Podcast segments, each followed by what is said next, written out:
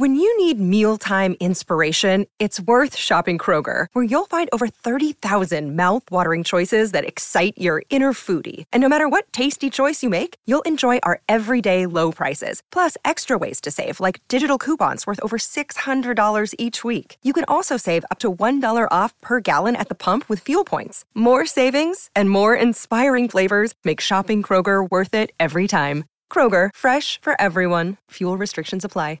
Save big on your Memorial Day barbecue, all in the Kroger app. Get 3-pound rolls of juicy 80% lean ground beef for $3.49 a pound with a digital coupon. Then get select varieties of flavorful Powerade, Body Armor Super Drink, or Arizona tea for 77 cents each, all with your card. Shop these deals at your local Kroger, less than 5 miles away. Or tap the screen now to download the Kroger app to save big today. Kroger, fresh for everyone. Prices and product availability subject to change. Restrictions apply. See site for details.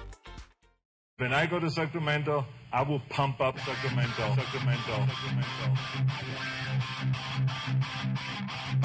Some say the news is fake. Others say it's real. These two don't have the time to check. Instead, Turner Sparks and Michael Ira Kaplan turn to comics stationed around the globe to be their eyewitness reporters so that you can know what's really going on. This is Lost in America. All right, everybody, welcome to Lost in America, episode 201. My name's Turner Sparks. And I am Mike Kaplan. You can find me at turnersparks.com. You can find Kaplan at Cap in America on Instagram. This show, go to lostinamericapod.com. You can watch us on YouTube. If you're watching us on YouTube, you can listen to us on a podcast. If you're listening to us on a podcast, watch us on YouTube. We like to double our subscriptions, double our listens. Just click play, and we got to move the numbers up. Cap, how you doing? Yeah, I'm doing great. And speaking of news, moving the numbers up, you got to go on. If you follow us on Facebook, you say congrats to every one of our videos, right? Is that what I'm understanding? We just figured out this FaceTime. Yes, we just figured out this Facebook hack. This is going to move us to the top of the charts. If it's somebody's birthday, you know, if it's somebody's birthday on Facebook and people are like, whoa, happy birthday. If you say happy, or I think you can say happy birthday too. If you say happy birthday, or if someone's like, I just got a new job, and people are like, congrats, then it moves them up because they want to promote positivity over there on Facebook, these morons. So they're trying to like do that. So if you see us post a video or post our podcast, say either happy birthday or congrats. This goes out to our entire pod army. And we want to move up the charts with fake to scam the algorithm. I mean, our video clips we're posting everywhere are great. They are worthy of a congrats or a happy birthday. They're worthy of a happy. No, but a lot of people didn't wish me happy birthday this year. My wall was pretty barren this year. So say happy birthday. It doesn't work. It doesn't work if you go if you say mazel tov. That doesn't work, right? Those anti-Semites over there at Facebook are only doing. It doesn't work. You said it to me when I was like, everybody say congrats to me. The first time I tried this, like a few weeks ago, say congrats so I can move this up. And you said mazel tov and nothing. It actually went down. They deleted it. They called it. You have to do it in English. Kaplan, on the podcast. Now attempt it right now. The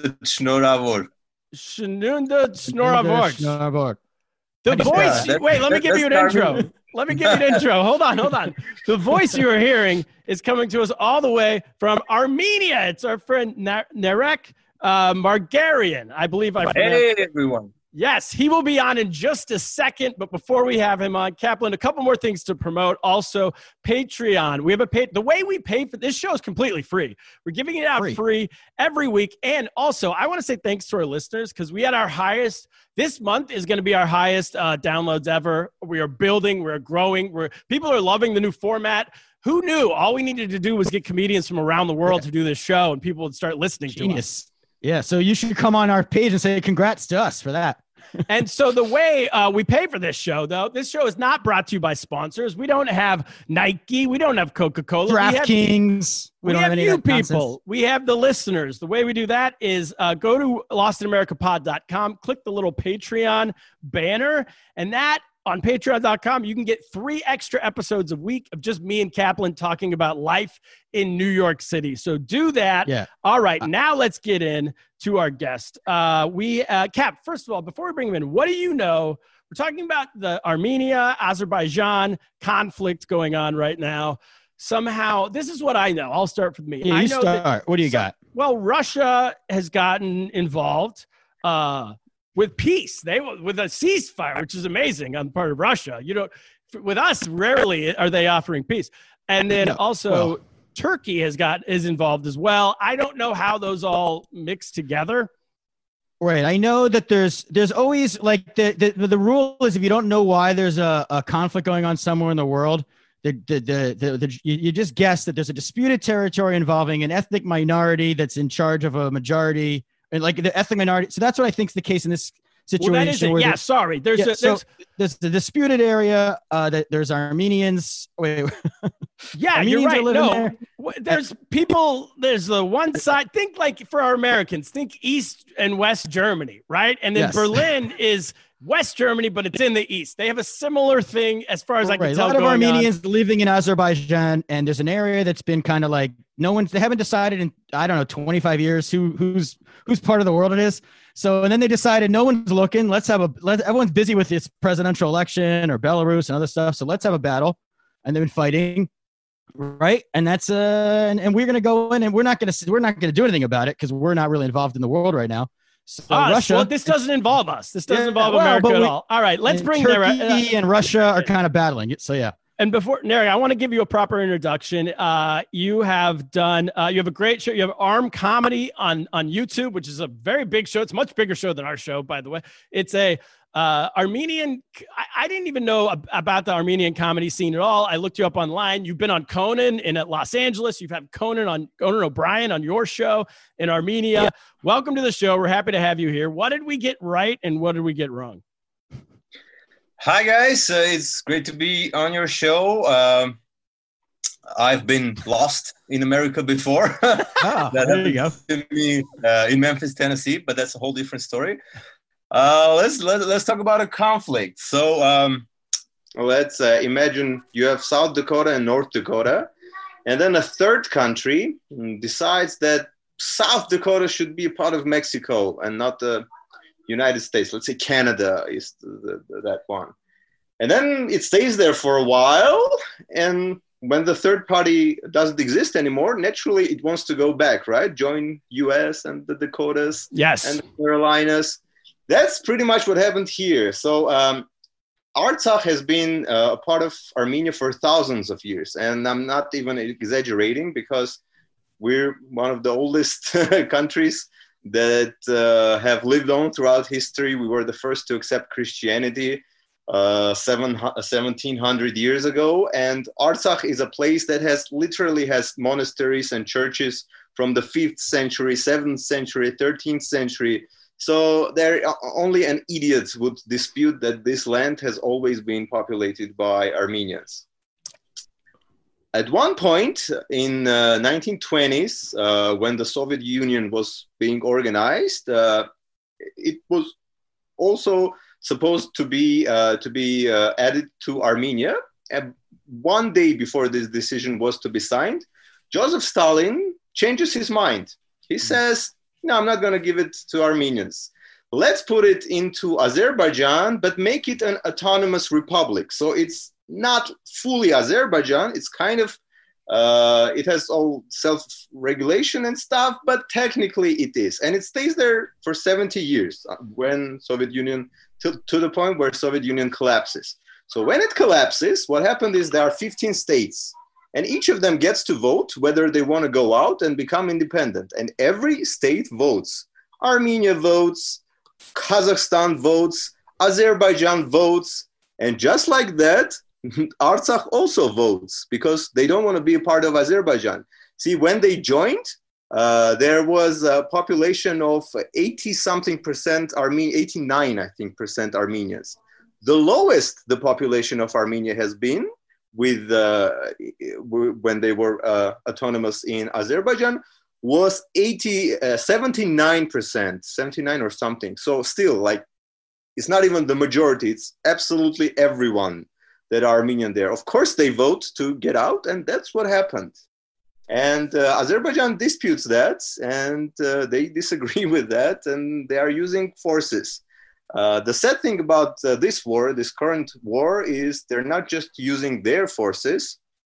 They brought in terrorists from Syria and from Libya. They're fighting on their side. It's a fact that has been voiced by French President Macron, by Russians. We have intercepted a number of conversations of terrorists discussing the situation, and they are brought to Azerbaijan from Turkey. And Turkey is a big part of this whole new war, because Turkey wants to dominate South Caucasus. Turkey wants to be the new big shot in the region. It's challenging Russia, it's challenging others, and the international community seems to be too silent about this because, well, this is actually now a terrorist threat. And when you have terrorists and when you have so many countries committed to fighting terrorism like United States, it's unclear to me why they are so silent and why they are so sort of cautious in their remark, like saying that fighting erupted, not saying the word who started it. It's obvious who started it, because you have a independent state that's right there and another state that wants to get it. So who attacks who? This is very simple logic, right? They have everything they want. Why would they attack Azerbaijan or somebody else, a state that's like 100 times more, bigger than theirs? They never would. But international community has been very quiet about this. Russia is taking some steps for the ceasefire. And even now, like we have this ceasefire didn't even last for 5 minutes, because what they thought is their president says before the ceasefire, the president announced that they have taken a region in Hadrut. And he tweeted about this, but they haven't. So the ceasefire was supposed to start at midday at 12 o'clock. And they thought that let's do like one last try to get this land so the president doesn't look stupid. And they sent 200 terrorists, but their attack was, our guys fought off and they couldn't take it. So they went beyond this midday point and once again proved themselves to even be sort of not keeping up to their promise to keep the ceasefire. The only reason the ceasefire was so that both sides can exchange corpses and... okay, so... okay, so that was a lot to take in, but I get it. In this sense, going backwards to the North Dakota, South Dakota thing, this territory, Artsakh is the South Dakota in this instance. Russia is the Canada, right? No. Soviet Union is the Canada. Sorry, Soviet Union anymore. So the entity that thought of that map doesn't exist anymore. Yes, and so that's the issue. So then the war in the early 90s. So what happened from the time this?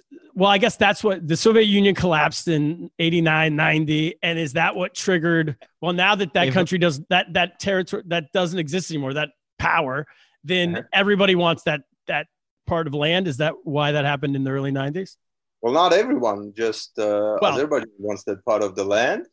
And then, that was like part of the whole deal. Soviet Union would have such little mines, installed in every republic that was part of it, so that there would be then disputes. And there were like a lot of nations that were, transported from one place to the other. So now we're sort of trying to deal with that. And it's not the hardest thing to deal with that if our neighbor, so-called neighbor Azerbaijan would, just adhere to international law and just fulfill the requirements that they signed upon, the UN resolutions that they signed upon, that they cite so often against us. But they were the ones, like in 93, they signed these resolutions, and there were these UN resolutions. They were supposed to first of all, establish a ceasefire, and they kept violating. So what? So they had a ceasefire and they kept violating it. And it's happening today. Even today, they're shelling Stepanakert, the capital of of Artsakh, and it is ceasefire now. Supposedly, we are in ceasefire, but they keep shelling it. They're using cluster bombs, and cluster bombs is like a rocket, and inside of it, it has even more like tiny bombs. So when it explodes, it then further explodes to cause even more sadistic kind of damage. These kind of things are banned by every organization that is dealing with warfare, and it's basically a war crime to use that, but they have been using it for weeks now. So what happened between, it seems like this is something that hasn't been fixed ever, really. It hasn't been solved, no one's came to an agreement at any point. What happened from 1994 when the fighting ended until 3 weeks ago or whenever the fighting started again? So after 1994, there was the status quo when negotiations went on, but didn't really. And in the beginning, you said what America has to do with it. See, United States, France, and Russia are part of the Minsk group that is supposed to settle this issue. And the negotiations went on, but they didn't come to any like realistic conclusion. In 2010, in 2013, we thought we were really close, but it did not happen due to Azerbaijan not really willing. They kept wanting more than was initially proposed to them, and that is why it never happened. Okay. And you mentioned these the terrorists that are coming in from Syria, right? And from what I can tell, what it seems like, there's a lot of different reports on that. Some say it's happening. Some, you know, obviously in Azerbaijan, they just deny that those terrorists even exist. But also it seems like they're coming from, they're being paid by Turkey. Yeah, they're handsomely paid. They're paid $1,000 a month, you know, to come and die, I guess, which is, but you imagine they're coming from a poor country, which maybe it's a lot of money. And I mean, it's not even essentially debated anymore because there's so much evidence to it. There are videos of them now. There is intercepted conversation, and there are, you know, presidents like of France saying this, the Russian intelligence is saying this, so these aren't like entities that would speak based on some suggestions or maybe. So why is Turkey involved?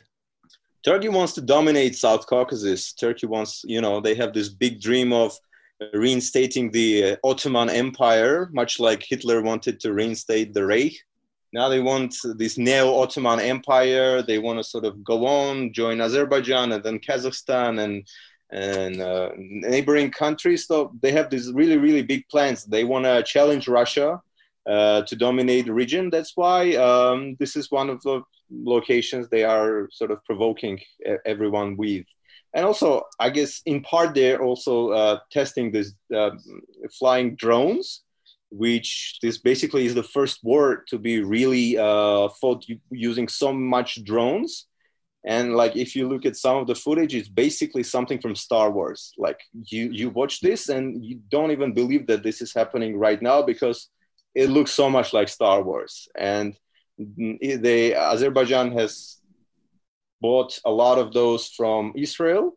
Israel is providing them these drones. Also Turkey builds them. They have a common plant in Turkey that Azerbaijan and Turkey are producing these drones. So our guys are really fighting like the new age war, which has like nothing to do with the wars you've seen before, like in Iraq or World War II. It looks basically nothing like that. And is anybody supporting Armenia with like weaponry wise, or how does Armenia compete with it? Our main weapon supplier is Russia. We're part of a security bloc with Russia. That's where we get our weapon. Yeah. But Russia, I read, supplies military or like arms to Azerbaijan as well. Is that right? Yeah, I guess it's something like the 30% of Azerbaijan's weapons is Russian weapons. Well, Russia is the big player in the region and let's say in the world too. So I think whichever country you look at, a significant amount of their weaponry would be from Russia anyway. But are they supplying arms at the same time? Or is this a case like they did it a long time ago to one side? It was mostly like before they were, of course, selling more, but Azerbaijan knew this wouldn't last for a long time. So like it's buying less from Russia, increasingly less, and increasingly more from Turkey and Israel. But there's no, like, because these fighters that are coming in are they're mercenaries, basically. There's no religious or reason. There's no reason why anybody would want to fight for this land, right? It's just, they're mercenaries and they're jihadists, which is kind of terrifying for everyone who's from the region and Russia itself. Like, to understand where this is like about 80 kilometers from the borders of Russia. It's even fewer kilometers from Georgia. So just having terrorists so close, regardless of who they fight for, is just terrifying, and something needs to be done with that on a very serious level. So is this going to bring Russia up until now doesn't seem like they're really backing either side, right? They're kind of playing both sides. No, they're not playing both sides. They do want to, actually what they did is they had like 11-hour negotiations to have this ceasefire but it didn't quite work to the extent everyone hoped, but it did change the situation. And I'm very thankful that they're trying. Of course, could they have done more? I think so. But is anyone else doing something more significant? I don't think so. Yeah, no one else seems to be doing anything except like the UN and I guess our government. I think the Trump UN is very funny. The UN and OSCE, they made all the decisions. First of all, they said that they're concerned. Yeah, then they said, that's good. They're concerned. There you go. Then they said they're deeply concerned. Oh, then they said level. They are gravely concerned. Yeah, I thought they said they're all just saying stuff like the fighting has to stop, but offering no solutions as to how. Yeah, and I think Trump said the same thing. We don't support the conflict. Trump said, I'm quoting, we're strongly looking at the situation. Yes. Strongly. And then, I think, naturally, the U.S., it tries to, maybe even if it tries to concentrate on this issue, then suddenly a fly lands on Mike Pence's head. And then everyone's distracted. That's why we have this podcast, Narek. Yeah, but then Trump's gets COVID, and then nobody cares. Well, so here's how you lobby in the United States. You guys need to send Kim Kardashian to the White House. She's best friends with Trump. We did. She's Armenian, famously. She personally sent $1 million to the humanitarian fund just yesterday, I think it was. Yeah. Yesterday we had a huge rally in Los Angeles. Over 150,000 Armenians were in Los Angeles. We had a big one in Boston. We had a big one in DC. So, and around the world, Brussels, France, wherever there are Armenians, they're doing these huge rallies, just, raising awareness. But every day that passes, it's more soldiers that get killed, and it's situation that gets worse and worse. Yeah. And what about, I read that there's a pipeline, like an oil and gas pipeline from Azerbaijan through Georgia to Turkey. Yeah. Could that have to do with why Turkey is involved as well? That they're interested in that oil and gas? That has more to deal with the fact that Azerbaijan got rich with oil money and bought all that fancy weaponry. We never really seriously said that we are going to target it anyway. It's them. Who said a month ago, they said that they could target Armenia's nuclear plant, which is kind of ridiculous because it's like shooting yourself in the foot. Because if a nuclear plant goes up in Armenia, it goes up in the entire region, and not just Armenia is fucked, everyone is fucked. So, but just the fact that they are sort of resorting to that kind of rhetorics, threatening to do this is plain terrorism, right? It's eco-terrorism. That's the impression everyone should get for them. These are people who are willing to target a nuclear plant, which is right next to them, fucking next to them. Okay, so Turkey's main, as you said, it's just for domination of the region. They think that if they can support Azerbaijan and Azerbaijan somehow wins a war against you, then all of a sudden they can kind of half control Azerbaijan. Is that correct? Yeah, my sort of analysis is that Turkey wants to have a success story saying, look, Azerbaijan had a problem and we solved it. So then when it goes to the other countries that it wants to involve in whatever new bloc or whatever Third Reich Ottoman Empire they're building, they'll have this success story. See, we did this with Azerbaijan. What problem have you got? We can solve it. I think that's the big goal they're trying to achieve here. Yeah, because Erdogan in Turkey is kind of a Putin in that he wants to reclaim. No, he's not. Pride. He's not Putin. Let's not call him Putin. Let's call him a Hitler, because he's more of a Hitler. Literally, they in 2005 they changed their law. Now they have a law that says you cannot offend Turkishness, and by Turkishness you imply everything. You cannot make a meme about a politician. You cannot joke about a politician. You cannot write a book that depicts Turkey, you know, two-dimensionally, let's say. And they had their like award-winning authors being prosecuted for that. So basically, this is absolute censorship. Like it's 1984 style censorship that they've got, and it's so.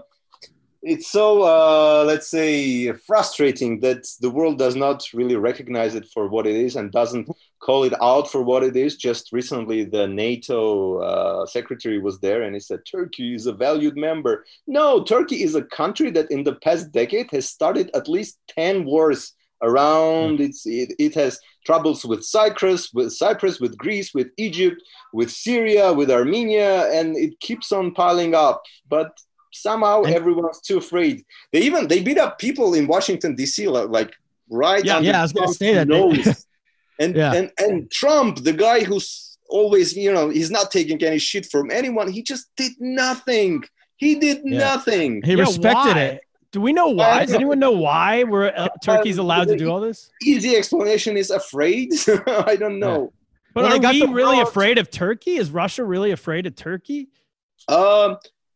I wouldn't say that they're afraid, but nobody wants to start a conflict with a country that big, because, well, you know, I'm saying these are all new age wars. Now, these days, if one of the big countries goes into war with another, it's not going to be like 4 to 5 years like in the old days. It's a couple of nuclear bombs and you're done, and the planet is screwed. So no one wants to have a major war, and we will not have a major war. We will have things like this going on for a couple of weeks, 3 weeks, months or so, because it's too devastating now. Nobody can take sort of a nuclear strike and not have like the rest of the planet suffer. Turkey doesn't even like they don't even let us say the word like Armenian genocide. They get countries in the world to like not admit that ever happened. They want to erase history. They don't want to. They like to deny stuff. They deny Michael Jackson died. They are denying shit. They deny Michael Jackson died. They think he's still alive. No, I'm just kidding. Did he fake his death and move to Turkey? Move to Turkey, yeah. That's the safest place for a guy who looked like that to be. So what about like politically? What's on the line for your leader, for the Azerbaijan leader, with the conflict, with this disputed land? I don't know. I think there are plenty of ways to settle, but. I think Azerbaijan has this I want it all approach, which is not going to work. So unless there's a consensus, this is going to last even longer. And it's so bad even for them, because when you have a conflict with neighbors, it usually means less investments. It means you're not stable, and it draws your business down. So everyone is interested in resolving this conflict, but dragged down. What's it like between that brings up a good point. If you were to go, not right now, but say a month ago, if you were to go to Azerbaijan, you not go? Allow you in? No. They don't allow Armenians in, and sometimes they don't even allow people who have Armenian-sounding kind of names. There was this case a couple of years ago. So a guy whose name was Albert. It's not an Armenian name, right? That's Albert the Armenian, of course. Yeah. Albert Einstein. A guy whose name was Albert. He was Russian. He wanted to travel to Azerbaijan, and they stopped him in the airport and were saying, I do have some ties with the Armenians, because there are lots of Alberts among the Armenians too, but it's not an Armenian name. So even in that kind of situation, and whenever someone famous visits Artsakh, They have a blacklist just a few years ago when Anthony Bourdain from CNN, when he was alive, he visited Artsakh. He did a show here in Armenia. I watched it. He was blacklisted by Azerbaijan. So Kim Kardashian is blacklisted. Kanye blacklisted. Oh, by all means. Yeah, of course. That's the blackest list they got. Like, what about he was Kanye? He could solve it. I remember Anthony Bourdain. He was with that one guy from the heavy metal band. Serj Tankian, the sister from System of a Down. That's right. Yeah. Is that guy Armenian? Yes. When Anthony was here, we did a piece with him too for the show, and we got to talking to him. We got to talking to him, and he said, like, "What's the place you would recommend for me to visit?" And we said Artsakh. We were one of those who gave him the idea to go there. Artsakh, so we got him blacklisted. Whoops. Hey, whatever. If he's gonna go, not his biggest problem. Let's be honest. Yeah. If you were to, how do people travel then to Artsakh? You can fly in and out because it's, as we said, it's like Berlin would be. It's behind. It's in the middle of another country. No, for you to get to Artsakh, you need to travel to Armenia, and then we have a very safe road that takes you to Artsakh. It's connected to Armenia. You can drive. Well, you just drive. It's only about 5 to 6 hours. But and it's not that safe these days, of course, but it used to be very safe. I've been there a number of times myself. But okay, so the maps. Here's another question I had, because looking at maps of the two countries, you wouldn't assume it's connected, right? It doesn't look connected, and every map is slightly different too. There's a corridor, and that was also one of the things in the negotiations when we are willing to do certain, change, sort of, what's the word? Negotiating or deals? Whenever we're willing for a consensus, there needs to be like a land road connecting Artsakh to Armenia, because otherwise it wouldn't work. And not just be there, but also be safe, which is very important. Yeah, you can't be driving down the highway with people shooting missiles at you. And also, like, one of the reasons I forgot to mention why people from Artsakh wanted to be independent is because that there have been Armenians living in Azerbaijan during the Soviet times, and then there were these mass murders and beatings of these people. Many of them were thrown out of the country, and some of them were killed. And that is why it's not safe to be there and be Armenian. And that is why people of Artsakh wisely decided not to live with murderers. So have you ever been to Azerbaijan? No. That's wild. That would be just impossible. You've been to the United States. It's a lot safer. There's a lot more friendly people here. It's so far away, though. I'm saying geographically. I've been to the States a couple of times, actually. I enjoyed my time. We have way more Armenians here than Azerbaijan, whatever you call it. Let's be honest. Once there's an Azerbaijani like supermodel who marries a rapper, then you'll have an issue. But then we're in trouble. Yeah, and you're in trouble. Until then. Yeah, actually, you would meet so much people in Azerbaijan. Just, hey, hi. Hi. Is that your son? This is Mark. Say hi, Mark. So in LA, you usually meet friends from Armenia you haven't seen for a while. And that's kind of very peculiar. There's so many Armenians there. So what would be, by the way, this is all, I can't believe Stalin. I mean, really blame Stalin for this whole thing. Yeah. Terrible job. Can't believe Stalin screwed something up in the world. Everyone's favorite guy. That guy's got an impeccable reputation for sound decisions. Who would think that he could like fuck up that way, right? Yeah. I mean, I was told by some kids on a college campus that he was a great man. So no. If he would have, just going backwards, if he would have given that to Armenia from the very beginning, is there any reason why Azerbaijan thinks it would be the opposite? Why they would think they would have rights to that territory? I don't think so, because it's not like a holy land. Like, what is their argument? Devil's advocate. Like, why do they think they deserve this land? Back then, it was like about 9% population that were Azerbaijani, and I don't think there would be any problem with that. So there's natural resources. It's not like you have a lot of copper there. It's designed to be a problem. That's the whole thing, that it's designed to be a problem, a mine, so that everyone doesn't have a way out of the Soviet Union. And there are numerous examples in other Soviet countries of things like that. So do you think that's interesting? I've never heard that. So the Soviet Union did that on purpose. Yeah, of course.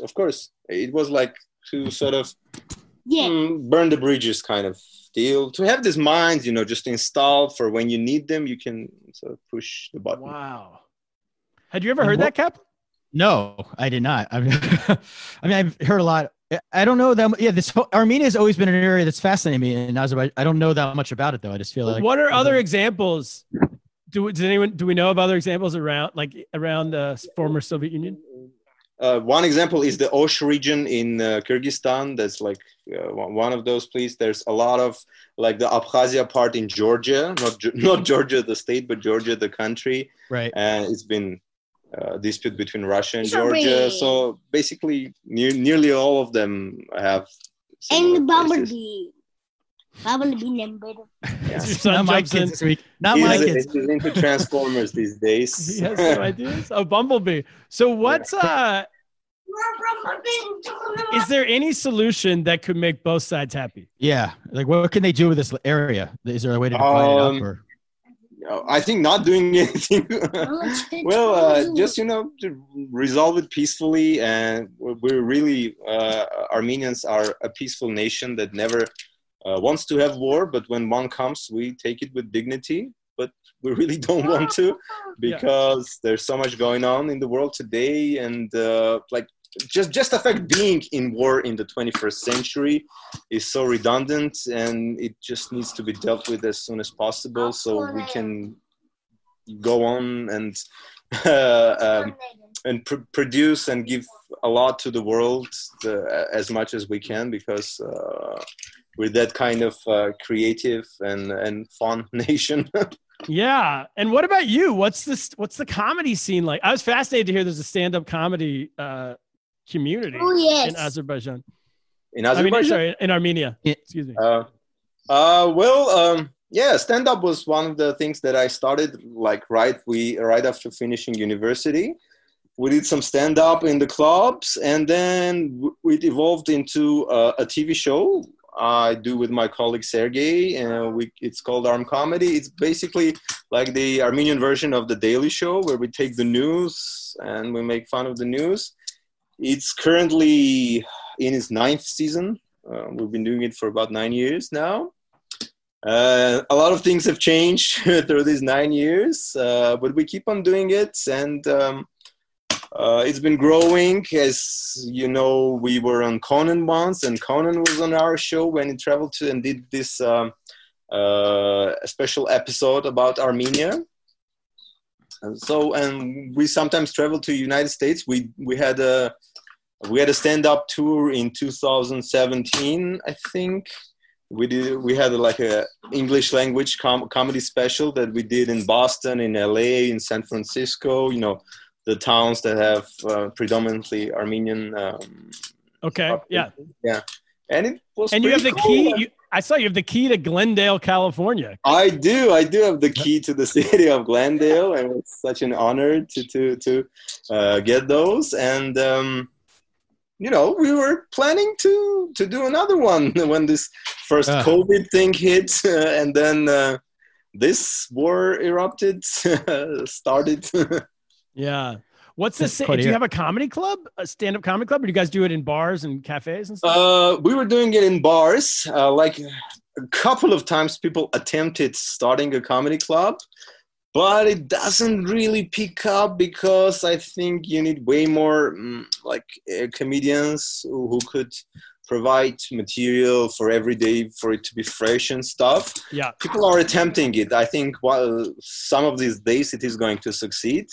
We're moving towards it, but the club scene is just like that. Like you put a show, we started in bars, then we did like much bigger rooms after that, but not a comedy club per se. Yeah, that makes sense. And what about, is there anything you guys aren't allowed to talk about on stage? Is there rules, what you can say, what you can't say? Is it pretty open and free? No, it's very open. We were always allowed to say whatever we wanted. That's like one of the key differences between us and many of other post-Soviet Republic states. We don't have any form of censorship. On TV either. Yes, on TV. Because you do political comedy, so. Yeah, we do political comedy. And Azerbaijan is the type of place where they censor things. I really doubt they would have any sort of political. I think there was one guy who like once did a sketch when he was dressed as a donkey and they put him in prison. Listen, we're talking about a state. Have you heard of Eurovision, the song contest? Sure, yes, I've seen the movie, the Will Ferrell movie. It's in the movie. So it's kind of a big deal in Azerbaijan, not so much in Armenia. So when it's over, you vote by sending an SMS. Sort of you choose the country you want and you vote and send an SMS. So this one person voted for Armenia from Azerbaijan. And the next day he was arrested. Oh, that's where we are. Yeah. What if he was like, what if he said he's like, worth it? What if it was like he hit the wrong button? He turned in alphabetical order. Maybe he wanted like Bulgaria or something. And then, no. Oh, you're allowed to vote really for Bulgaria, just not Armenia. Maybe he really liked the song. I don't know. That is truth to power. That's your greatest example. That's a real hero. That is like North Dakota, South Dakota. Oh, really? Probably in the Wild West. Tell me more about this South Dakota. Right. Yeah, no, I know I'm on your side now in this conflict because you, everything else you've told me, I was almost there, but you tell me this music contest thing, I'm over the edge. It's so fun that seeing people from other countries reacting. Like every time we have tensions with Azerbaijan, they burn a flag of Colombia. Because a flag of Colombia is like flag of Armenia upside down. They look kind of similar. It's the same flag upside down. Okay. And every year they burn it. And in one of the episodes, we mentioned that, and there was a bunch of Colombian guys. Why are they burning our flag? You're going to get Colombian like soccer fans are going to come and fight. Yeah, what the hell are you doing with our flag? If Pablo Escobar saw that, he would have come out. And then this year, I think that the actress Penelope Cruz, she's doing some movie where she's playing in Colombia. And they have like promotional posters. So she has the Colombian flag behind her. And they thought it's an Armenian flag. They went on her Instagram and threatened her. Oh my there were thousands of comments, hate speech and stuff because she had a Colombian flag. So that's news. All our Colombian listeners, you're hated in Azerbaijan. Yeah, be careful when you go to Azerbaijan. Don't just bring your flag out, especially if you do it upside down. Be very careful. You're parading around. As Cap said, devil's advocate, they would say that that's their land because Stalin gave it to him a long time ago. Uncle Joe gave it to him. Point one, he didn't give it to them. They were still an autonomous republic, a part of Azerbaijan, but very self-controlled. So they were making their own decisions. Ah, okay. It's not really a part of it. Point number one. And point number two, thousands of years and 70 years. Thousands of years, history, churches, culture. Yeah. Well, if we went by those rules in America, we'd all be on Native American land right now, which maybe we should be. But they have good casinos, so something. Yeah. Last question. What about that other part looking at the map? And I apologize, I don't know what it's called, but you have Armenia. And then on the other side of Armenia, you have a slice of land that's Azerbaijan's land. What's the deal with that? Yeah, and once again, like my grandmother is from Nahichivan. Okay. So that's the extent of how not Armenian that land is. Of course, it's Armenian. It used to be Armenian as well, but it's also like this dwiddling with the maps. Stalin did that too. I wouldn't like make a point out of it because I don't quite remember whose decision that was, but. Of course, it's traditional Armenian land as well, as is much of Turkey, and it has always been. But, we've been through rough times in history. We've been through genocide when over 1.5 million Armenians were murdered in Ottoman Empire, just being the reason being that they are Armenians. But the difference is that back then, we always thought, all right, so it was 1915. They didn't have internet. They didn't have telephone. So people in civilized world wouldn't know about it, but sort of Turkey's doing this whole thing again. This is happening basically live. Basically, everyone has 24/7 access to it. But the silence is deafening. The silence and not this sort of resort. Everyone wants to be overly politically correct and don't blame anyone, just to be cautious, not to be liable, don't be sued by anyone. I was really pissed when the first day when Azerbaijan attacked, sort of drones are coming on Armenia and Artsakh land. And then everyone goes using these phrases like fighting erupted, fighting escalated. No, just call it for what it is. The drones came attacking. Yeah, and there are different kind of drones. Ones that are like kamikaze, they go and blow up. Others that are throwing bombs. Others that are attacking sort of posts. And you know, Al Jazeera, BBC, CNN, all these big names. They look at it and say, "Well, it erupted. It erupted. Yeah. How did it erupt? It erupted. Volcanoes erupt. You know, teenagers erupt sometimes." in their Thrones. Sleep, but conflicts don't erupt magically. Yeah, it's like I mean, I'm Jewish, and we went through obviously a genocide, and then Germany afterwards felt guilty about it, and it's like that will never happen again. I don't think where Germany, but like Turkey, 100 years later is back to where they were, you know, 100 years ago. They're trying they haven't given up being enemy. Have you heard about the phrase that Hitler used when he was planning Holocaust? Yeah, I was telling it to Turner. Is it something like, oh, people don't remember the Armenians or something like that? Or, one of the things he was feeling safe, he said, nobody remembers the Armenian genocide. That's why he tried. And that is why it is so important that people speak up. Because if nobody cares, well, you bet somebody's going to attempt it again. And especially, it's like it doesn't fit in my head that Israel would be the one. When you said that, I was very confused because Israel and they're working with Erdogan and it's very complicated. I have to look more into that. Erdogan just last week said that Jerusalem is traditional Turkish land. Yeah, so they are not friends. Last week he said it. It wasn't somewhere. He said it was Turkish land? Yes. Yeah, he said that last week. So he's not exactly a friend. Yeah, because of the Ottomans, going back to like the Ottoman Empire. Yeah, so you see the spectrum that he's looking at. It's Israel. I mean, I'm assuming that's a Netanyahu will coddle up to like dictators in the regions who are nice to him kind of thing. It's very sad because like the Jewish community here in Armenia strongly condemned the fact that they're selling these drones to Azerbaijan. Yeah. That they're not doing anything to stop. They were so vocal about it, but then it somehow got drowned. Jewish Armenians, by the way, have really had a rough historically. It's a double whammy. I've had a lot of diasporas there. But can I have a question I'm confused about? Because I know a little about the genocide, but I don't know much. Like they say, like the Armenian diaspora, where you're spread out around the world. Yeah. Like, what is the reason why there are Armenians? Like, reason that Armenians are spread around the world from lots of genocide, because most of Turkey of modern day is Armenian territory. If you look at older maps of Armenia, it's all been Armenia. And when the Ottoman Empire was installed, all these Armenians lived in the Ottoman Empire. And when they started the genocide, 1.5 million of them got killed, and everyone else fled to France, fled to United States, Germany, Russia. Glendale. Yeah, Glendale. Fresno, Boston is one of the oldest sort of communities. I did a show in Boston. It was terrific. Have you done a show in Fresno? And no, not really. You're still alive, so I would guess not, probably. It's part of the plan. Stay away from the meth labs if you go there. Meth labs?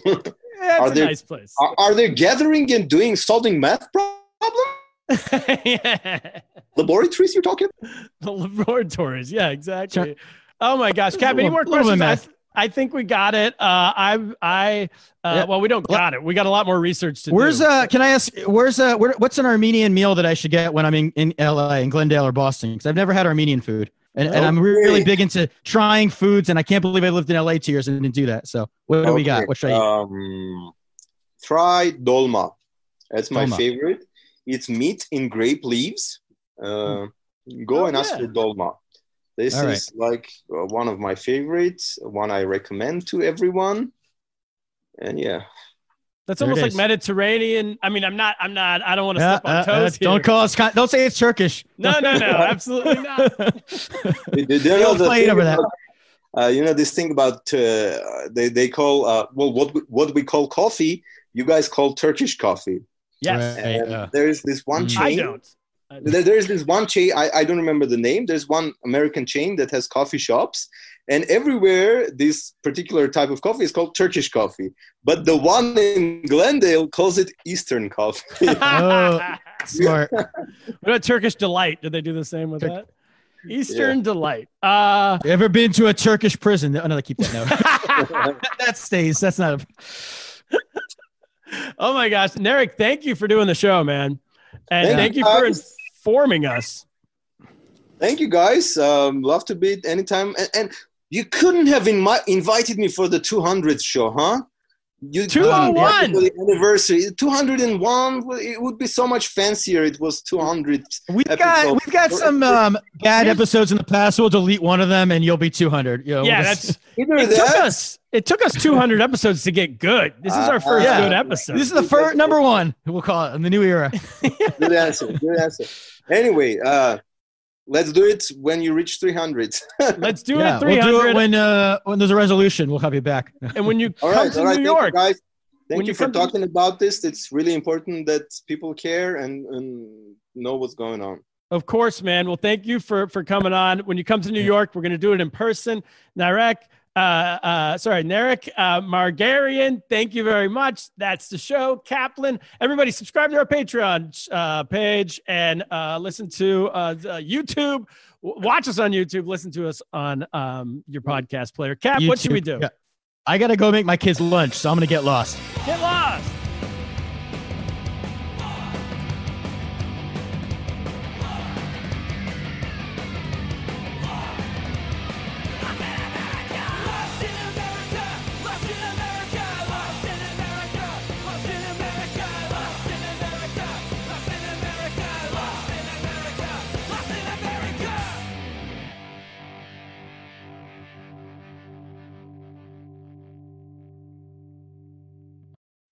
When you need mealtime inspiration, it's worth shopping Kroger, where you'll find over 30,000 mouthwatering choices that excite your inner foodie. And no matter what tasty choice you make, you'll enjoy our everyday low prices, plus extra ways to save, like digital coupons worth over $600 each week. You can also save up to $1 off per gallon at the pump with fuel points. More savings and more inspiring flavors make shopping Kroger worth it every time. Kroger, fresh for everyone. Fuel restrictions apply.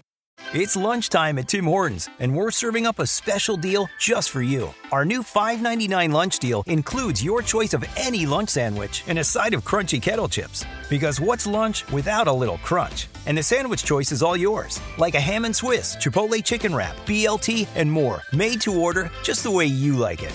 Tim Hortons' new lunch deal. Simple, delicious, and just $5.99. Now that's a good deal. Only at your neighborhood Tim's. U.S. only. Price and participation vary. Terms apply.